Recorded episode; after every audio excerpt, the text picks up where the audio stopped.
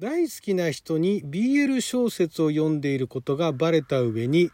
BL が理解されなくて悩んでいる女性からの相談にお答えしていきたいと思います。あなたの人日本ちょっと拝借。こんにちは。ラジオ神の神ふみかつです。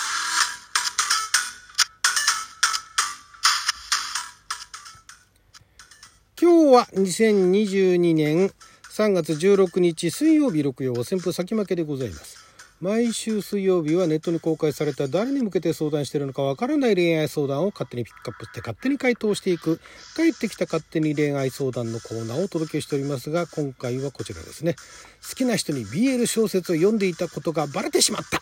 ていう10代女性からですね。好きな人は下ネタが好きな思春期男子で空気をたまに読まないけれど優しくてありがとうをよく言ういい人です。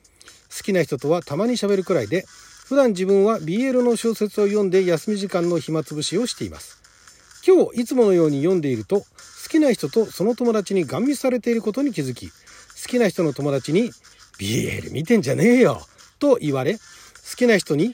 BL って何がいいのかわからないんですよね。だって3次元の BL を想像したらなんかグロくないですか？と言われメンタルが大爆発し若干声裏返りながら2次元が好きなだけで3次元やリアルは嫌いなの？と言い放ちその時チャイムが鳴ったので2人は帰ってその後喋ることはありませんでした。好きな人はいろんな女子と喋るのでもう私など論外でしょうか？不女子に恋愛感情を抱かれるのは嫌でしょうか？ということなんですけれども。これはね難しいですよね。だいぶあの不女子のねその存在というのが認識されるようになりでそういうその趣味みたいなものがねあるのが理解はされるようにはなってきているとはいうもののまだまだ特にまだ中学生でしょこれ多分ね。中高生あたりの男子からは理解されてない。まあ同じあの女子でもね理解していないっていう方はまだたくさんいると思います。もうこの BL っていう言葉が出る前からね BL の前は八百がありましたし八百の前はえっ、ー、とバラモノっていうのがありましたからね。えー、っていうぐらいかなり歴史があるんですよもうだから70年代ぐらいあたりからですよね。まあ、ちょっとバラ族とかになっちゃうとまたちょっと雰囲気違うんですけども、まあ、でもそれぐらい結構歴史があってただ、えー、0年代ぐらいか、まあ、10年代、えー、あたりぐらいまではその女性のそういうね、えー、趣味の領域があるというのは知られてはいたけれどもただあまり大っぴらにはできなかったっていうのがねありましたが、まあ、その後お、まあ、ボーイズラブの小説「ボーイズラブ」という故障に変わり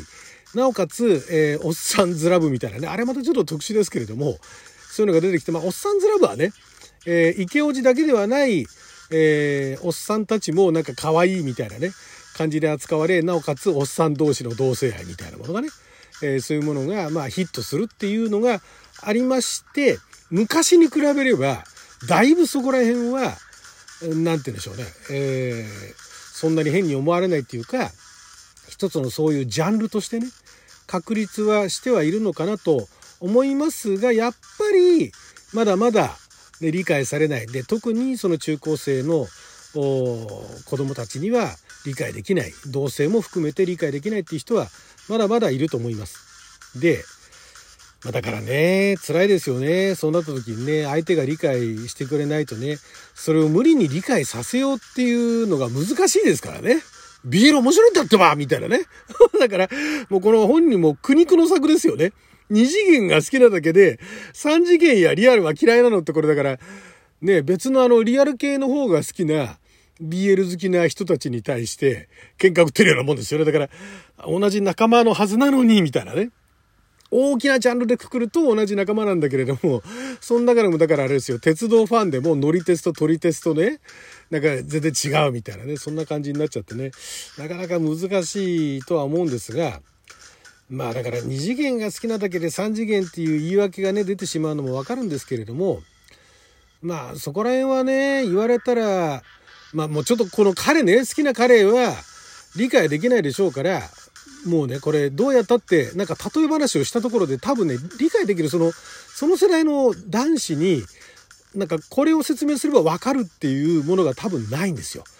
例えばだからガンダムとか持ち出してね、ね、ガンダム好きなの？みたいなね、言われたらどう思うぐらいまでは言えるんですけれども、ガンダム現実にないし、まあ、ガンプラはあるけれども、現実にないし、ね。だからリアルは想像しても、ね、えー、気持ち悪いだとか、ね、よくわからん。例えばだからリアルなガンダムがあったとして、うわ、これ置き場所どうすんのみたいな、お母さんの小言みたいなことしか言えないわけですよ。だからね、これ、例え話難しいんですけども、まあ、次からね、もうだからこの好きな彼は諦めて、そんなのも理解できないやつなんだと。ね、そういう世界があるのに、で、まあ確かにね、そのあなたから見たら気持ち悪いかもしれないけれども、そういうんじゃないんだと。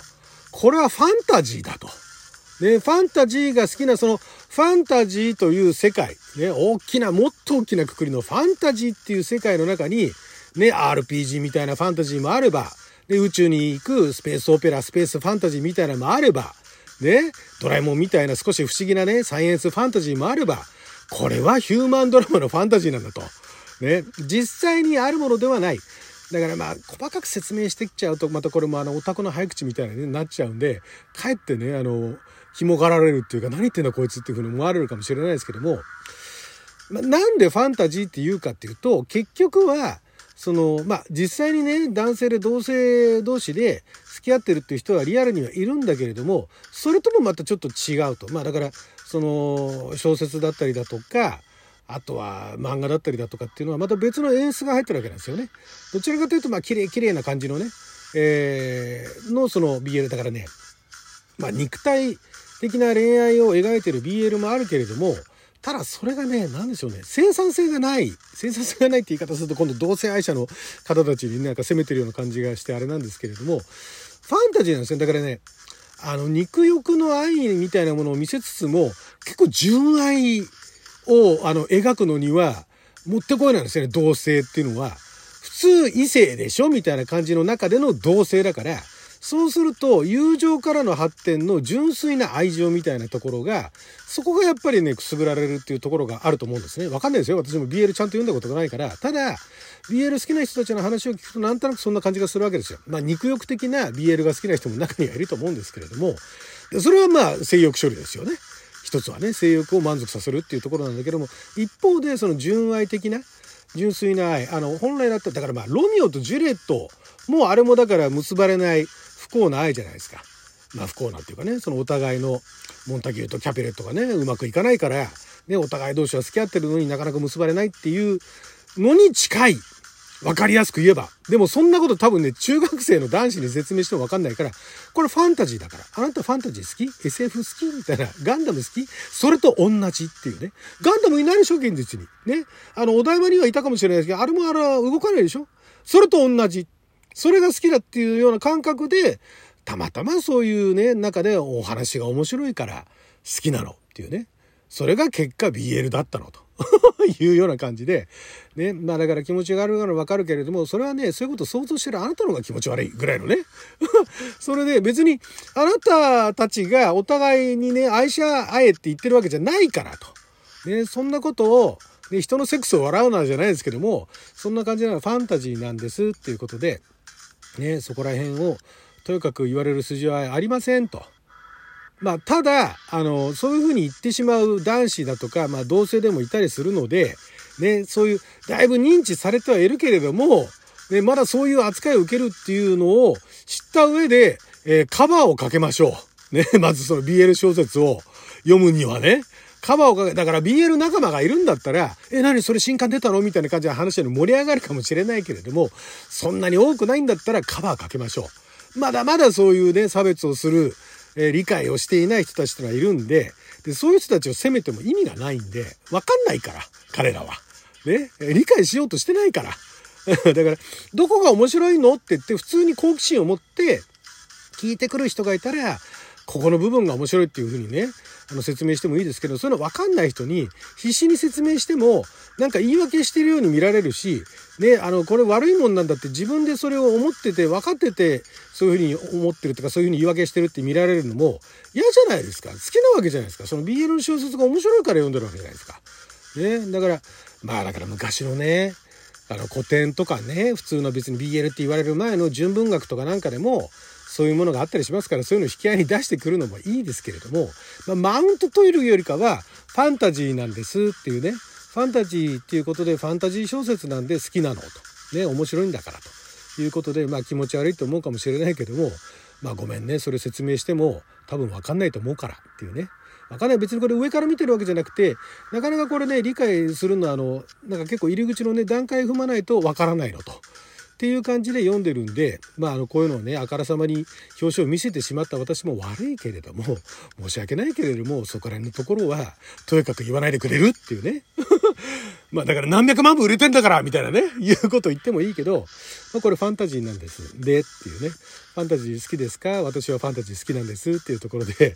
さらっとやるしかないんじゃないですかね。なかなか難しいですよね。もう一つぐらいいきますか。ちょっと中途半端ですけどねあ短いの短いのあるかな？あ、ありましたね。女心が知りたい。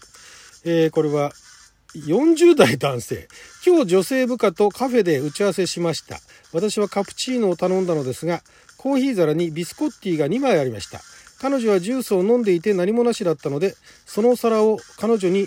差し出してよかったら食べてと言いました。彼女は何とも言えない笑みをこぼしたので、もしかしたらまずい発言だったかもと思って慌てて仕事モードに切り替えましたが、しばらくして彼女はビスコッティをポリポリと全部食べてくれました。何か女性部下のことを可愛いなと思ってしまいました。彼女不快に思ってないですよね。知らんがな、そんなもの。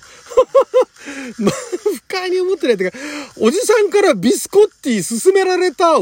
ーと思ったけど、まあ、ここら辺は食べとくか、と思って食べたってぐらいに捉えればいいんじゃないですか。可愛いなと思ってしまうのは自由ですけれども、そこから変な気出さないでくださいね。えー、これはもうだから上司が勧めたんで食べたっていうことで、一歩間違えばパワハラになりかねないんでね、それで済んでね、セーフだったっていうことに感謝した方がいいと思います。はい、ということで、12分間の貴重なお時間いただきありがとうございました。それじゃあまた。